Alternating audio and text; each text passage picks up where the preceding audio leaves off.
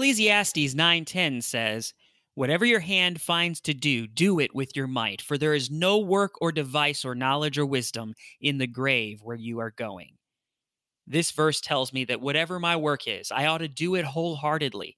I may be in a job I don't like, or perhaps the work I do leaves me unfulfilled in some way. It doesn't matter. I ought to work at it wholeheartedly because after I die, the work I chose to do won't matter anymore. I would suggest that we live our lives from the perspective of the dead man. After all, the Bible tells me that I have been crucified with Christ. It is no longer I who live, but Christ who lives within me. Therefore, I render myself as a dead man walking. The beautiful thing about the dead is they don't care about what happens to them. They aren't easily offended. No one can hurt their feelings.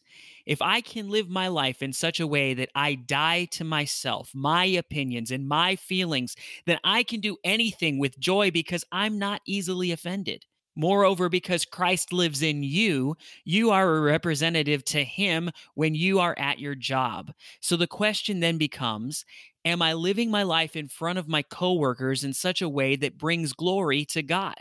Is my conduct in line with his character? If not, then I must repent and ask God to forgive me. If I am aligned with his character, then my work becomes worship unto God, a sweet smelling aroma. My challenge for you today is to go into your workplace with the fruit of the Spirit today and demonstrate to others the evidence of the presence of Jesus in your life.